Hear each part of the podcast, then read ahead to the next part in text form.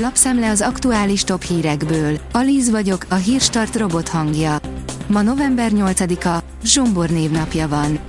A kormány 250 milliárdot adott Tibor Cistván közelébe befektetésre, most kezdene vele valamit. A 6 magántőke alapba csatornázott közpénzt olyan üzletemberek vállalkozásai kezelik, akik üzleti kapcsolatban állnak Orbán Viktor vejével. Az állami oldalon változások várhatók, áll a G7 cikkében. A 24.20 szerint listán Rákai Filip milliárdos ingatlan vagyona. Fél Margit szigetnyi ipari terület Rácalmáson, több mint 1,5 milliárdért eladó étterem a Káli-medencében, ikonikus villa a Balaton-felvidéken, bombaüzlet a Széchenyi-hegyen. Feltérképeztük a NER közeli üzletember ingatlan birodalmának látható részét. A Portfólió oldalon olvasható, hogy amerikai szuperfegyver érkezett Ukrajnába, vallott Putyin szakácsa, háborús híreink kedden. Ukrajna megkapta az amerikai NASAMS és az Aspide légvédelmi rendszerek első szállítmányát, közölte hétfőn Oleksij Reznyikov ukrán védelmi miniszter Twitteren. A Forbes kérdezi, a világ legmagasabb kamata erősíti most épp a forintot, meddig tarthat a lendület. Rég látott erősödést produkált a forint, ma már az euró árfolyama a 400-as szint alá kukkantott be. A fintech szerint drasztikus változások jönnek a biztosítási szektorban. 70 millió dollárhoz jutott egy innovatív biztosítási szereplő. A tengeren túli vállalat a jövő egyik fontos biztosítási trendjének hírnöke.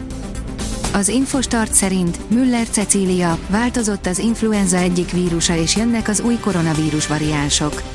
Szezonális lett a koronavírus, télen így biztosan több megbetegedés lesz, mondta az Inforádiónak az országos tisztifőorvos. Müller Cecília arra is felhívta a figyelmet, hogy emellett idén az influenza járvány is a megszokottnál jóval komolyabb lehet. Elon Musk elárulta, hogy kire fog szavazni, írja a 168.hu.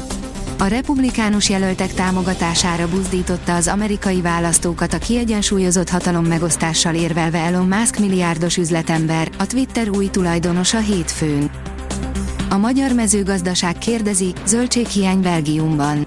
Idén télen a szokásoshoz képest a belga üvegházi zöldségkészlet körülbelül 10%-a lesz elérhető, hívta fel a figyelmet Barry Michiels, a Höbruders Michiels exportőre, hozzátéve, a helyi ellátást tekintve olyan, mintha 10 évet mentünk volna vissza az időben.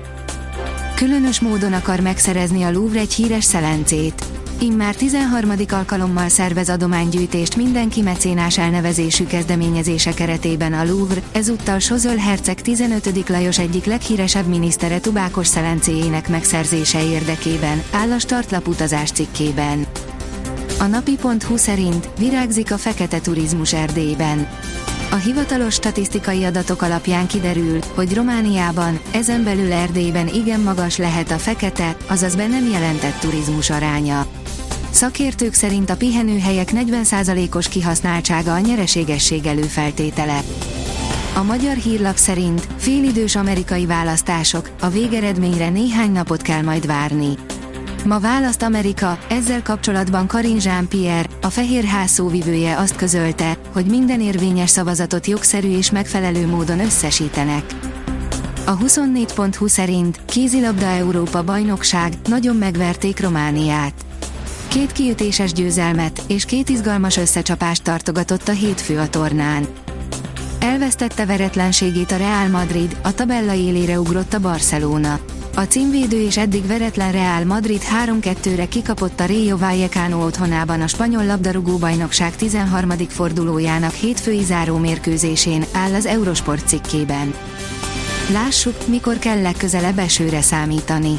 A hét első felében alapvetően száraz időre van kilátás, legfeljebb ködszitálás fordulhat elő. Csütörtökön újabb hidegfront vonul át hazánk felett, amelyből többfelé számíthatunk esőre hazánk területén, írja a Kiderül. A Hírstart friss lapszemléjét hallotta. Ha még több hírt szeretne hallani, kérjük, látogassa meg a podcast.hírstart.hu oldalunkat, vagy keressen minket a Spotify csatornánkon, ahol kérjük, értékelje csatornánkat 5 csillagra. Az elhangzott hírek teljes terjedelemben elérhetőek weboldalunkon is. Köszönjük, hogy minket hallgatott!